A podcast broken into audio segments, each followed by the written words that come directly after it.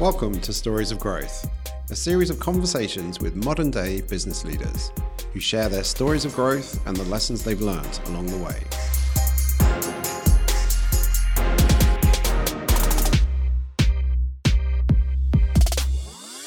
I'm William Rowe, founder and CEO of Protein. I've been helping businesses grow for over 20 years, and I've always been fascinated with the people behind these businesses, where they've come from, and what drives them forward. I feel like it's, it's not enough to be a futurist. I want to be involved in things right now that are going to make an impact in the short term, but hopefully for the long term. So I've called myself, I don't know, it's a bit wanky, a nowist. Karinna Nobbs is a hard one to pin down. Designer, lecturer, author, moderator, and more recently, entrepreneur, with the launch of Hot Second, the world's first circular economy concept store. Launched in November 2019 at Protein Studios, it traded physical products for digital experiences. I catch up with Karinna over Google Hangouts from our new home in Ibiza. very excited to have Karinna uh, on Stories of Growth and um, really picking up our conversation uh, that we had before pre lockdown and pre relocation to Ibiza. Very jealous. Um, maybe we can start with, uh, yeah, just a brief intro in terms of um, what you've been up to, what you might be known for, um, mm-hmm. and yeah, and we'll take it from there. It's actually funny that you asked that question because literally today I've just changed who I am. Oh, so, oh, really? Yeah. so significant. Before, well, I, I can, can we have can we have the before and after? Of course. So before I um, was kind of um, setting myself up to be a futurist, an academic, and a founder. And each of these kind of like three um, aspects kind of play to the different phases or roles that I've had in my life. So, okay. Um, I kind of I, I, started my career on the shop floor, but I studied um, retailing after realizing that I, I did start actually a degree in um, psychology because I thought I wanted to be a criminal psychologist, but then I realized actually it was uh, consumer psychology I liked. But I blame Robbie Coltrane and Cracker for that um, bump in the road. But anyway, um, and then um, I worked in visual merchandising uh, whilst I was studying, post studying uh, for United Colors of Benetton and Kookai when it was big in the in 90s, and also Ralph Lauren. And then um, kind of by accident, the the professor who um, I had studied my uh, postgraduate degree with said, "We think you'd be quite good at teaching. Would you want to try it?" And I was like, "Yeah, I'll try it." So wait, um, what, what year was it. this? This was like 2001. I'm coming up for 20 years as an academic. That's nuts. Wow. Congrats. and yeah, so I was just like accidentally tried it, and then I just really loved like the interaction and the ability to help other people see different perspectives and think of like alternative ways of doing things or like looking for patterns and things in order to i don't know like either find meaning or see new meaning. So i worked as an educator full time for um, about 10 years 11 years. And then uh, throughout that time i researched and published in the field of um, retailing, uh, specifically looking at the evolution of store formats. So, flagship stores and pop up stores were my favorite speciality. So, I traveled all around the world and tried to understand the kind of like form and function of them. And then I got bitten like by the digital bug when people started kind of like um, going on social media. When I say people, I mean brands as well as consumers, um, building websites. And I remember going to loads of conferences and being that kind of annoying person who was like one time I went to Stuart Rose, CEO, when he was CEO of Marks and Spencers, and went, Do you think social media is right for your brand? And he was like, I don't know, you tell me, which kind of feels hilarious now. Wait, wait, wait. T- t- t- timestamp that one. When was that? Timestamp. Oh, well, I don't like early, mid 2000s, I guess. Okay. That yeah, is well, late, late. No, late yeah. for that. They should have been on social media. I mean, point. late for them, but yeah, early in the general conversation. Yeah. Yeah. And then as I was getting more into digital stuff, I was trying to push it to come into the curriculum more. And because of the way that academia is, I just kept on kind of like, it was just really hard. And I was kind of, I was, it was like dampening my energy consistently over a while. So I was like, one day after a four hour management meeting, I just quit my job, even though I didn't have anything to go to. Um, and it's kind of around about that time that I became, well, I started becoming um, a strategist or a kind of consultant working with agencies and brands, particularly doing kind of like trendscapes and being at the start of projects, helping to kind of understand future facing strategy. And so I kind of uh, fell in love with the notion of kind of like futurism.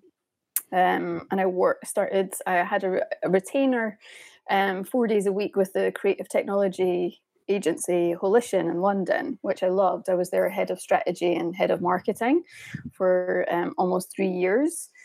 Um, and then I was doing that. I was doing like a million other jobs, and I knew I was getting kind of like close to burnout. So I was like, my grandmother died and she left me some money, and I was, and my lease was up on my apartment, and I was like, I was just a bit, yeah, I was like, this is a chance, this is an opportunity. So I took six months out. And during that time, I was kind of like hoping that something would kind of come up um, in terms of a business effectively that I, I, would like to kind of like create. And so it did. The the digital fashion kind of started seed started kind of sprouting uh, whilst I was traveling around the world, I was watching the PR kind of blowing up about Carlings and the Fabricant, etc. And when I came back, I was on a panel with Kerry from the Fabricant, and I started speaking to contacts who I knew in the sector and asking them, "What do you think about this digital fashion stuff?" And they were like, "What the fuck? Uh, I've got no idea. What should we be thinking about it?" And I just instantly knew that was the space I wanted to get into next because there was so much confusion and kind of curiosity. So that's the kind of long answer for kind of like academic uh, or educator, um, futurist or uh, strategist and founder. And to, so today, one, I realized I think there's too many futurists around. So um, I obviously want to like practice what I preach and have an element of differentiation and kind of competitive advantage, hopefully. And two, the more I think about the future I have like now tattooed on my hand. So like one of the most um, impressing books on me I've ever written is Eckhart Tolle's like The Power of Now. And I guess with everything that's happened in the in the past um, couple of months in terms of um, Corona and the the racial injustice movement, I feel like it's it's not enough to be a futurist. I have to I have to work. Like I can pontificate and I can tell you lots of stuff, and I I still enjoy like studying the future. But actually, I want to be involved in things right now that are going to make an impact in the short term, but hopefully for the long term. So I've called myself I don't know it's a bit wanky a nowist. Ooh. yeah, so that's who I am today. this is uh, this is an exclusive reveal. This is hot off the press. Yeah, just changed all my bios. Right, right now, literally today. Mm. I love mm. it. A nowist. Yeah, it has sort of religious undertones. Maybe it's more like the, the Taoist, uh, like, but yeah, I like it though.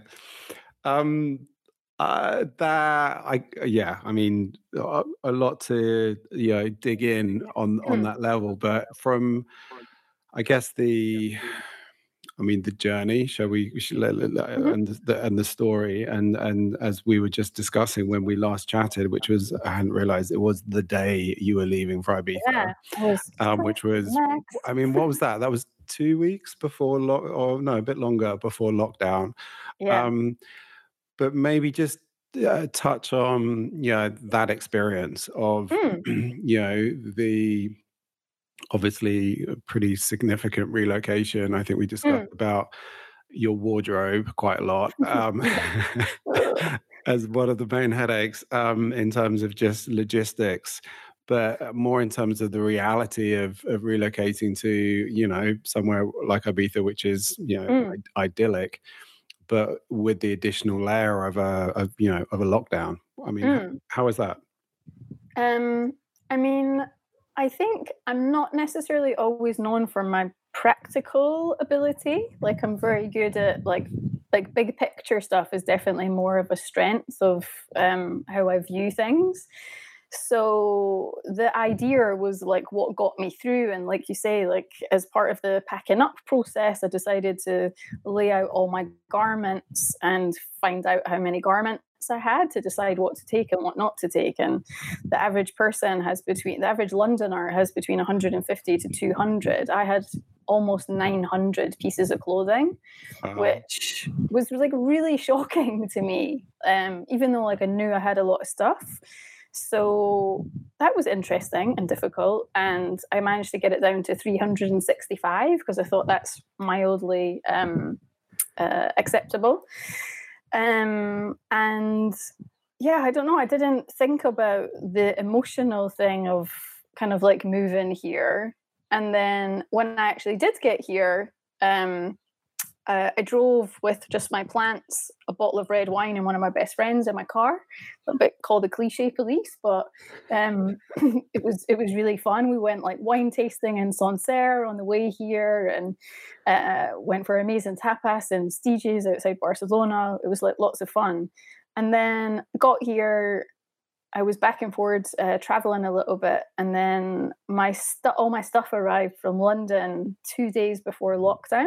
And before that, I literally like I didn't I didn't have a duvet, and my place doesn't have heating, so there was a it was like a weird it was a weird time. And then the, the lockdown in Spain was super super strict. You weren't allowed out to exercise.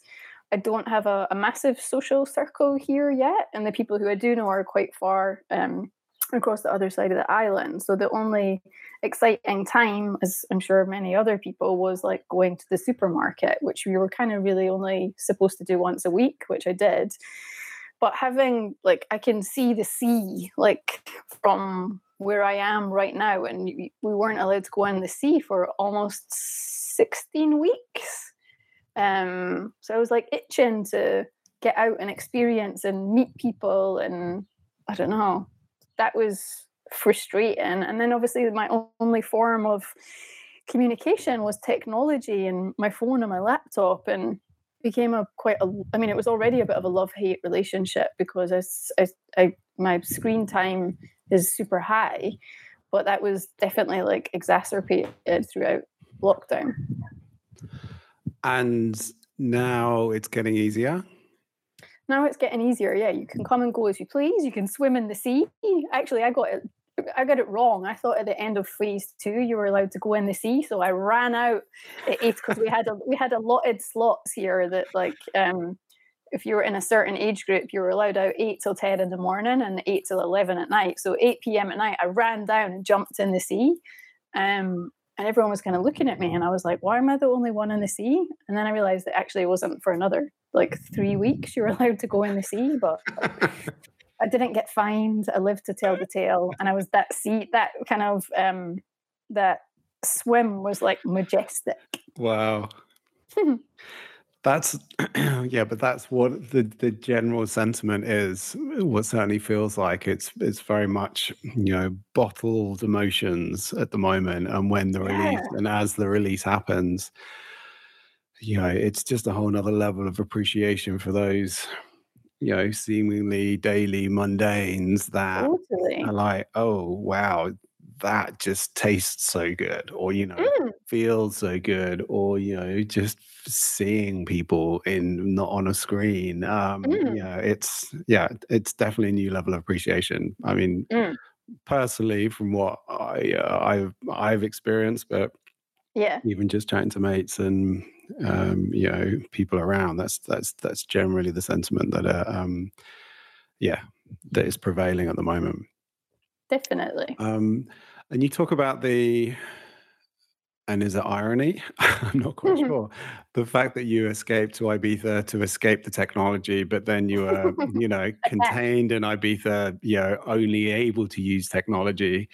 Um, but on a wider scale, outside of your personal experience, what have you seen? Uh, you know, h- how have you seen um, you know things change, and you know specifically around digital fashion, you know, Mm. specifically around you know the impact of you know fashion as an industry uh, and some of the responses that have come through you know some very good you know some not so good uh, Mm. know it'd be good just to get your viewpoint on on on on, on some of those points Yeah, I mean, it's it feel uh, you feel somewhat guilty saying it's an exciting time for digital fashion because everything the kind of the movement towards it is being expedited particularly by brands who either need to sell the inventory they've already got or um, are looking to the collections they're in the process of kind of selling, they need to sell them at, from a kind of wholesale perspective. So the, the growth we've seen in virtual runway shows, um, digital showrooms by wholesalers and PR companies, um, as well as I would say there's also been a lift, and I guess that's one of the been the most um, interesting things for me to watch in the openness of consumers to actually spend cold hard cash on a digital item. So two companies in particular, one called Robow and one called uh, Tribute Brands. Uh, both launched um, during lockdown. Uh, one, Robow sell, sells a, a, digital hoodie that's 40 euros, and Tribute Brand sells pieces that range between kind of like 9 euros and 19 euros and they I've I've I'm kind of talked to both of the founders um, considerably, and they've had like amazing reaction and um, like penny dropping moments, I suppose, by consumers that are like, ah, actually, this digital fashion thing ain't so crazy after all.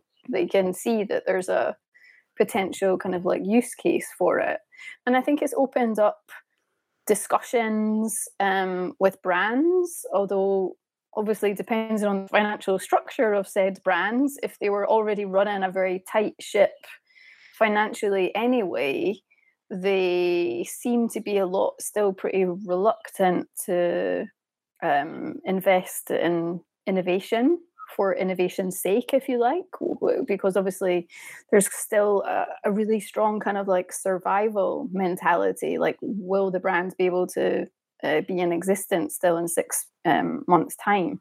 Mm. There's a lot of this kind of like, I don't know, disparity of um, budget allocation or, or stuff like that. But I mean, the press coverage around digital fashion has been really encouraging. There's been a lot of hype which is good. But I think we also have to be careful of hype and try and qualify what actual use cases. That's something I'm really working on a lot at the moment to identify what are the use cases and um, like who is the digital fashion consumer because they're still a little bit unknown at the moment. For those who aren't fully up to speed. In the art of nowism. Um, what explain digital fashion?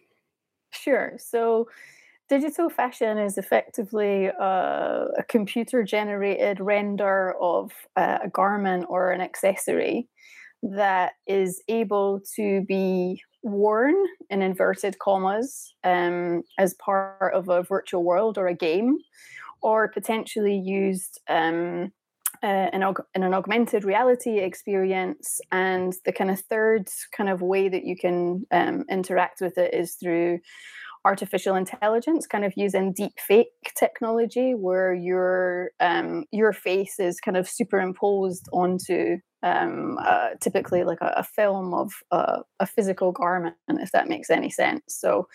The exciting thing about digital fashion is that obviously it's still really in its infancy um, and the kind of the, the step that we've still got to get to is where can we see digital fashion being an asset in itself that can potentially be traded that you could have a digital wardrobe where you can learn, for instance, if you buy a physical item, you get a digital version, which you can learn how to optimize your wardrobe, uh, aka like kind of share uh, Clueless. Um, or just purely digital garments that help you, um, I don't know, play out a kind of a fantasy or a role that you want to demonstrate in your kind of like digital identity online. Mm. And just again for for context, um, mm. uh, maybe a couple of good case studies of brands or businesses uh, currently in digital fashion, and um, yeah, how they're how they're making waves. So I mean, one of the biggest waves towards the end of last year was when Louis Vuitton decided to partner with League of Legends and create a limited limited edition skin. So this was only available in game for around about 40 euros, um, so that you could um, wear that skin whilst you kind of play the game. Another thing which is kind of massively uh, increased, which has been super interesting to watch, is the growth of Animal Crossing, the Nintendo game. Mm-hmm. And uh, again, during lockdown, as a kind of life simulation. And the thing that I found particularly uh, interesting about this, and I wrote about it, was that it was individual creators who were recreating big designers, small designers um, within the game before the brands like wised up to it. So since now already, kind of people like Marc Jacobs, Valentino, um, and and many more have created. Um, again, kind of like skins uh, for the Animal Crossing kind of type game.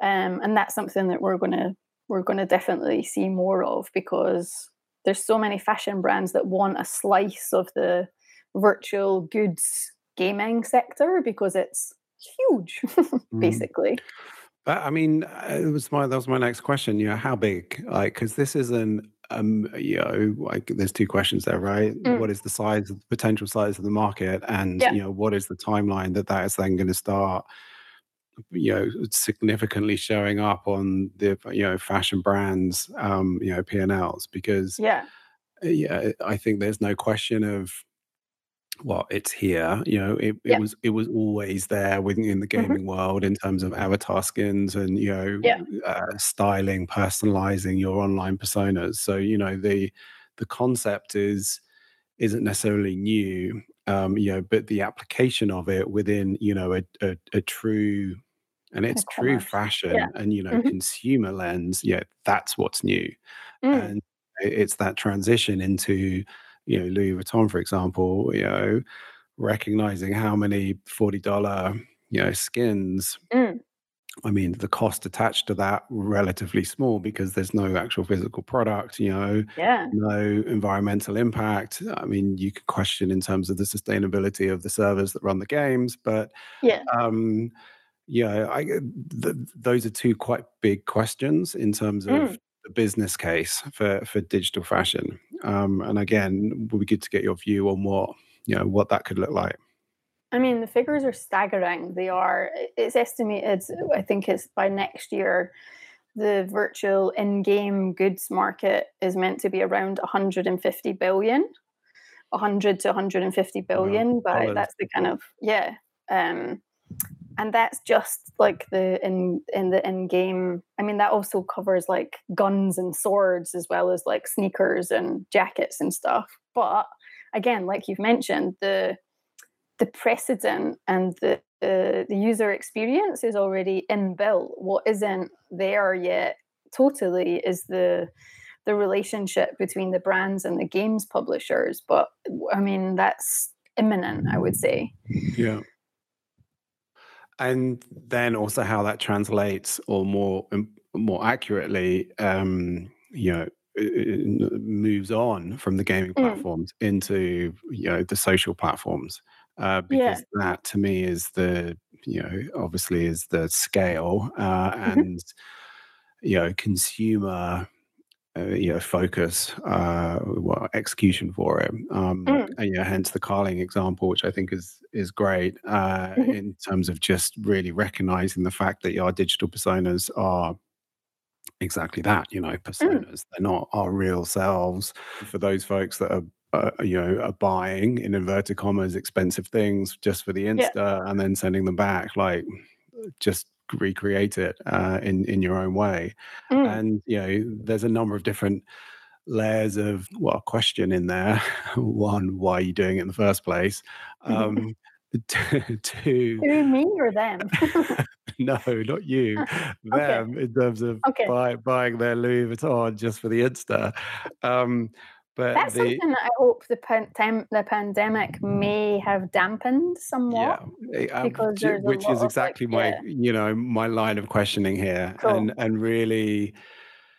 Uh, you know, and it is a reality check in all senses of the word that the pretty much the entire world has been put on lockdown, and you know, as per our actual recent report, you know, an element of reflection and you know realization as to you know prioritization What's and important. Mm. and exactly what what is actually important um and you know how that translates into brand world you know how that translates into you know the world of influencers um which is you know, has already seen a, a, a big shift mm. and i guess it's really m- marrying those two you know shifts of behavior and you know uh, seeing what the results are going to be um and and that to me feels like well an opportunity, obviously, mm-hmm. uh, but really how brands can help navigate that in terms of how they show up. Um, you know, and as with any brand, uh, it's not even a campaign yet, right? These are concepts. You know, yeah. Where where should they really be starting? coming soon, hopefully. oh, well done. Maybe you can tell us about it. Um, so yeah, I mean, maybe again, just touch on a little bit more about this, the timeline, and and you know how you see this evolving as a as a new category, as a new as a new sector. so there's a lot in there, but I mean, the things that kind of jump out right away are in all my research and, and also other people who I know who are researching this space, the number one reason outside the gaming sphere for consumers to interact with digital fashion is to help them decide whether or not to purchase the physical piece, first of all, so that almost a third of people um, in every research study that I've undertaken, uh, that's come through. So if, and that's pure fashion. Mm, that's like yeah, that's consumers physical, buying so. actual, you know, branded products, not gamers trying out skins. Exactly. So the two kind of avenues for that, or the three kind of avenues, are some vir- a virtual try-on function on your e-commerce page, mm-hmm. um, as uh, you can with watches or glasses. Yeah, right? exactly. Um, uh, an AR experience um, in store, effectively like a magic mirror type experience, which some brands have experimented with, but the, the cost of the hardware is like pretty high. So that's typically always something that puts them off. And then we also have um, the social platforms, as you mentioned, who are, as we speak, working on effectively full body or like trackable filters, certainly from the top half anyway. It's kind of hard to do it. It's hard to take a selfie of yourself in a full length filter because I've tried it.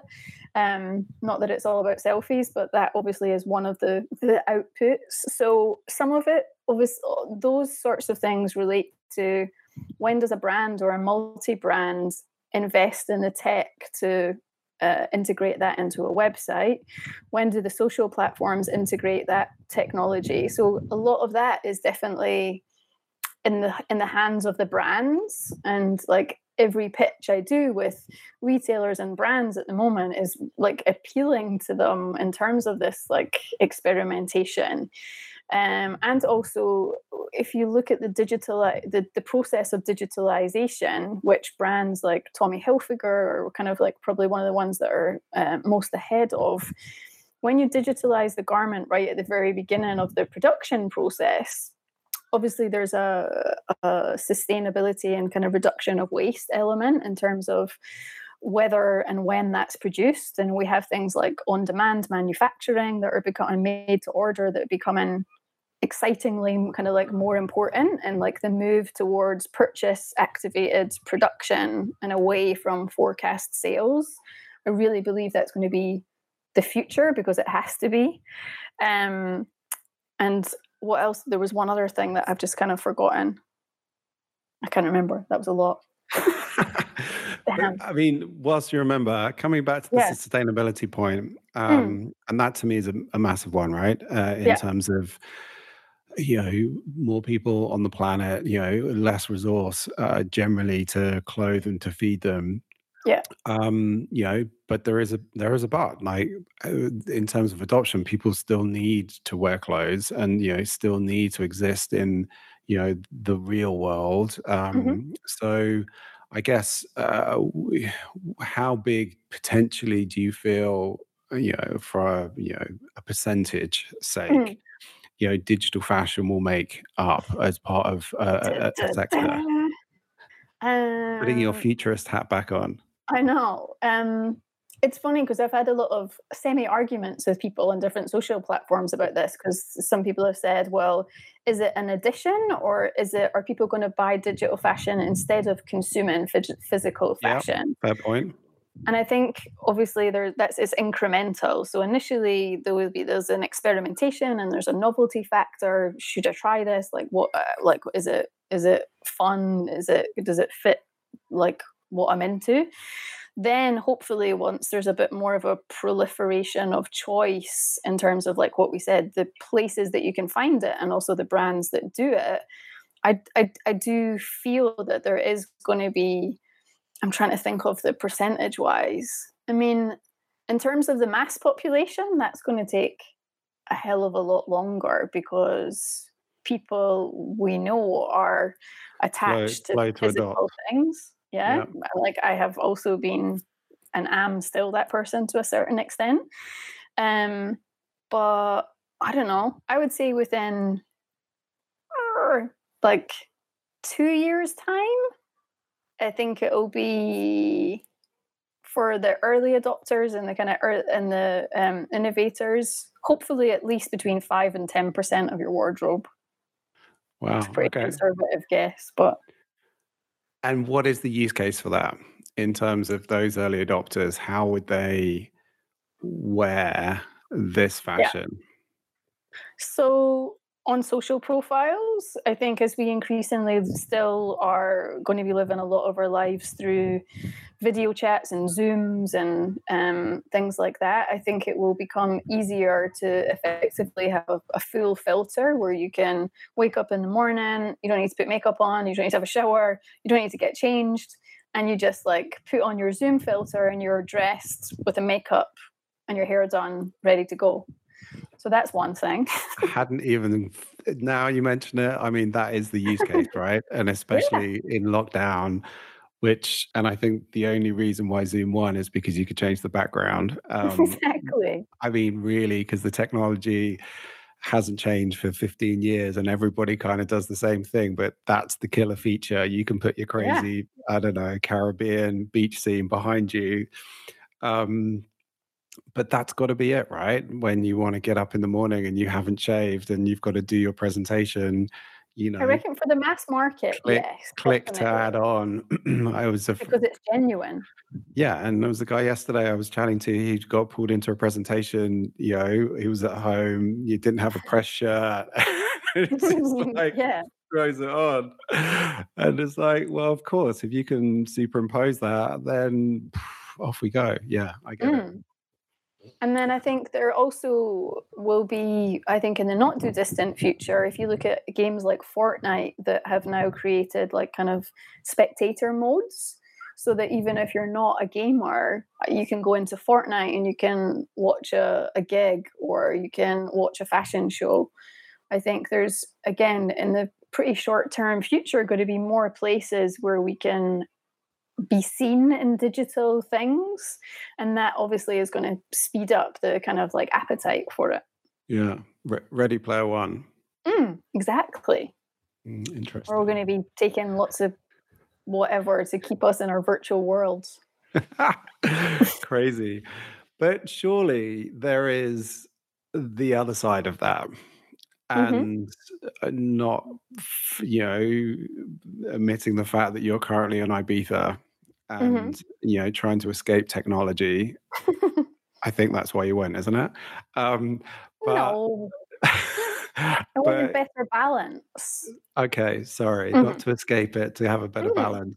But you know, that uh, yeah, where does that play in this in terms of that balance? And yes, because technology can pretty much, and especially if we're talking, you know, the darker side of this in terms of deep fake and mm. know, some pretty. I mean, where do you even want to start with that? Like the, that technology is phenomenal. I mean, yeah. in in positive, but also negative. Mm-hmm. Uh, but but where do you see that balance sort of uh, be, being established? Uh, I mean, I think it's a. I think it will be, and it continues to be a, a daily struggle of sorts. You just you have to find what's the right thing for you. Um, like for instance, now every Sunday I go, I do screen free, screen free Sunday, and I have one day a week when I have no uh, video calls. Uh, I try to have no calls at all, uh, but I'll admit the audio one in, especially if it's someone like I'm really trying to seduce from a work perspective. Um, but I don't know, yeah, an awareness of like your own. I mean, it's kind of ironic, right? Like I use meditation apps and uh, I use technology to relax. I use technology to do uh, yoga or exercise or to pretend I'm in a virtual nightclub when I'm not allowed to dance, considering it's weird that I'm in Ibiza. Um, so I think it, it, there's no short fixes to that. It's about like finding your own barometer point, and we we all know. You know when your eyes get sore. You know when you get um, um, like a bit of an empty feeling, or frustrated, or angry, or stressed, or when you're if you're maybe lost down a rabbit hole of looking at other people that you're competing with, and then that brings on an anxiety greater awareness, I guess, and then experimentation about um, what's right for you. Yeah, and that's the journey, right? In mm. terms of understanding what that balance is and what is right for you. Just rewinding a bit and coming back to, you know, early Karinna. Mm. Um, tell me a little bit about your, um, yeah, where you grew up uh, and so more more sort of childhood molding experiences that might translate might translate into your current experiences i'm laughing because as like many people even though i live in ibiza i've like been looking in the content archives and i've been posting a lot of images of me like as a kid and i think it's kind of like quite funny most of them involve like copious amounts of like knitwear um, which are kind of quite funny, like matching outfits. Um, you got brothers and sisters? Yeah, I've got a younger brother who's like seven years younger than me. Who um, I like. I just tried to be like his mum when I was like younger and dress him up and all stuff like that, which he obviously loved me for. Not. um, I don't know. The young Karinna was. I always wanted to be a TV presenter. And so I hope that one day that's like one goal that I haven't ticked yet. So um, I'm still trying to think about what the right angle for that is.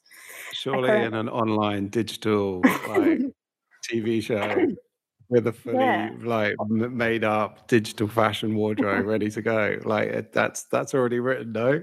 Boom. Yeah, potentially, but I feel that it also has to be like accessible.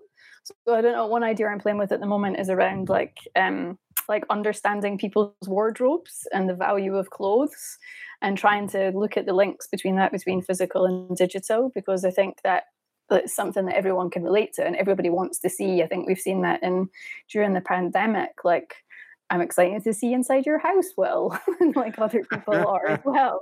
And um, that kind of nosiness factor. But um, yeah, that was kind of when I was young. And I don't know, I think I always had a bit of a entrepreneurial side. Like I got expelled from school once for selling conkers. And I was like, I'll give the money to charity if you like don't punish. Wait, you got expelled? You got expelled for selling conkers? Yeah, I thought I was being like, um, I don't know, proactive. Well, I mean, what were you? How much were you selling them for? It was void. 10p, 15p for the big ones. and then for my 17th birthday, obviously because you're not allowed to drink when in the UK when you're um, 18 until you're 18 I had a fake 18th birthday party that I sold tickets for and like if you didn't have ID I didn't give you a refund so I guess there is like a there's a tough shopkeeper stroke promoter in me somewhere oh, I love that uh, where where was this? In Edinburgh. Okay. In Edinburgh, yeah. So Okay. All right. Good times. And of those sort of eh, experiences, if we can file them under that, um, you know, which of those do you feel have prevailed in terms of some of those, you know, I guess guiding, uh, I don't know, parental, you know, decisions um, in terms of, you know, your outlook and Mm. in your attitude. I mean, I've always been super determined, and like my mom always told me growing up that I would always be like, I'd be like, "No, mom, I'll do it myself." And then she did. She said I constantly did like it said like the like the five that the five whys, um, like why, why, why, why, why, why, why, as many other kind of toddlers do. And I would always be saying, "But mom, there's an, there's another way to do that. It's not just your way." So I guess that's like that's been a constant theme like throughout my life and also this notion about kind of curiosity like i have it in most of like my bios that i'm hyper curious i have it tattooed on my arm stay cu- curious i feel that that's very much kind of aligned to i don't know re- remaining relevant uh, whether that's from a professional professional or a personal point of view um, and I've always been like quite a voracious learner. So um, uh, I love, and I'm any any in any business entity that I kind of have going forward will always have an education thread within it, Mm. and I will still continue to to teach because that like I don't know, it brings me a lot of like, I- and it's a cliche, but like I learn when I teach, and the Yeah. interaction with people is like super important. And that curiosity, Even though, can I just sorry add that when I pitched the digital fashion idea to a bunch of my students, they were like, "That's shit. It's rubbish. That'll never take off." And I was like, "Oh my god." the toughest Sorry. audience out there is Yeah, your students. exactly. Take a full room of like VPs and business execs, but Yeah, you've got a shade on your students. Yeah. Um, but was that uh, mindset, was that attitude, you know, was that encouraged by your parents? Like, was that from your parents? Like, tell me a little bit about that that relationship. I mean, I was the first person in, in my family, I think, to go to university. And my dad was like a kind of self made guy. He was like big in, big in photocopiers back in the day. And then uh, my family used to be really wealthy, actually, to a certain point, and then they lost all their money in the cra- in the eight- in the crash in the eighties. So I experienced crazy things like my dad's buying a Rolls Royce for my mum, and I had my own little tree house when I was young. To then kind of being like we had a yacht, and then to having like nothing. But I didn't, I didn't necessarily notice. I don't know a difference in I don't know how I was treated or what I thought, but I think that has shaped me. I don't know in a, in some ways to also like not not be fixed on monetary things as well because it can come and go like just like that. Mm. I guess that's something that I've kind of like learned. And unfortunately, my my dad was never really quite the same ever again when that happened. It really affected his ego effectively. And I don't want to be like that. That's why we learn. yeah. Right? No, it's it's always I mean, it's why I ask the questions as well, because Mm, I find the relationship and, you know, obviously parental, but mm, in terms of who we are as individuals, um, uh, an area that often isn't, yeah, reflected on and, you know, really understood. Um, yeah. and, you know, it's it's it's a it's a rich source of of understanding, I think, in in in in My therapist tells me that as well. We're not going to go into therapy land, but you know that to me, as part of you know these conversations, and you know as much as where you're going, it's you know it's where you're from, and Mm, you know really using that and playing on those strengths and remembering those moments of you know those defining moments of like oh shit yeah, that happened, and you know that's why Yeah. that happened, and you know that's why I felt like that afterwards, selling conkers and getting expelled. I love that story. Um, and I I used to I used to cut hair at school, but I never like over like three quid a cut, but I never got that's expelled for that.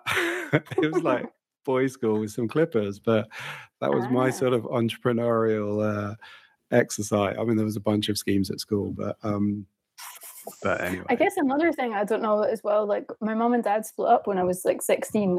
I know this isn't the therapy part, but um, my dad then went to like go and kind of do his own thing and have be a bit more at a distance. And so my mum was just like amazing at being able to like raise two kids by herself when like by her own admission like all she ever wanted to do when she was younger was be a mum. She didn't necessarily have a separate like career aspiration as such and i guess internally i always thought i need to make sure that if i'm ever in that situation that i have the the ability to be able to kind of like look after myself. So that kind of like fierce independence was definitely um i don't know i, I saw it as a positive thing but also like a, a tricky thing as well.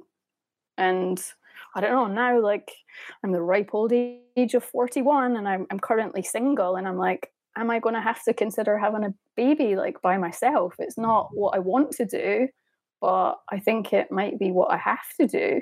And that's another and then also how do you fit that in with trying to launch like new businesses and stuff like that it's like i don't know it's a conundrum of a different kind of variety yeah, for sure. And yeah, all related to you know age and stage. Um, Mm, but love an age appropriate milestone not but what does your mum think about it all? uh, when I said to her relatively recently, I was like, Mom, like I still haven't met anybody in particular significant. I think I might have to have a baby by myself. Will you help me? And she was like, Yes, of course. She was like, But I mean, what do you have to offer? Wait a minute. If that's your mom saying that, uh, like what, Ouch, what, what chance do I have? I know she's funny. She's funny though. But she's like, yeah, of course. Um, so we'll see. oh, plenty to offer, Greta. Plenty. Yay. Um, okay, a couple of final questions. Mhm. What's the best way of someone contacting you? Uh, social media. Obviously, with I'm a proposal there. now. yeah, open to all options. um, yeah, Instagram. I mean, all my social handles are my name. Um, although it's yeah, it's funny. Like my mom and dad split up when I was sixteen, um, but I didn't change my name because people remember Karinna Nobbs uh, for good and bad reasons. So I was like, fuck it, I'm keeping it for the Oh, moment. Great. Um, and then final question: Who would you like to hear on the show? Any particular Ooh. people you've uh, or you've listened to, you've read about, uh, you've seen, you're curious to uh, hear more from? I mean, I guess someone who wasn't on my radar before, but whose posts I kind of almost follow religiously now is like Rachel Cargyle, Carlisle Cargyle, um, um, as the writer and the way that she like, I don't know, she like takes like a tweet that people have said about her and kind of like deconstructs the reason that they're kind of like the way that she the eloquence and the articulation of her arguments is something that I really aspire to be able to like learn and understand and like many other people i'm going through a phase of unlearning and kind of questioning why i might have the beliefs that i have and also thinking about the notion of racial injustice going forward and is there a way that in like new businesses that i can make sure that there's an over representation of people who've previously been underrepresented? I think that's kind of uh, been one of my plan of actions. Um, I guess another person who um, is actually a friend, but who I met professionally, is a um, a girl called Jessica Graves, who is a um, product data scientist, dance um, movement artist, DJ. She just like, and a lot of it has been like self taught and she like whenever even if we have just a short conversation she'll just say something that will quite often fundamentally change what I believe about certain things. And I think that's really powerful if you can just even with a few sentences be able to spark new ideas or ways of thinking out in people. Yeah, for sure.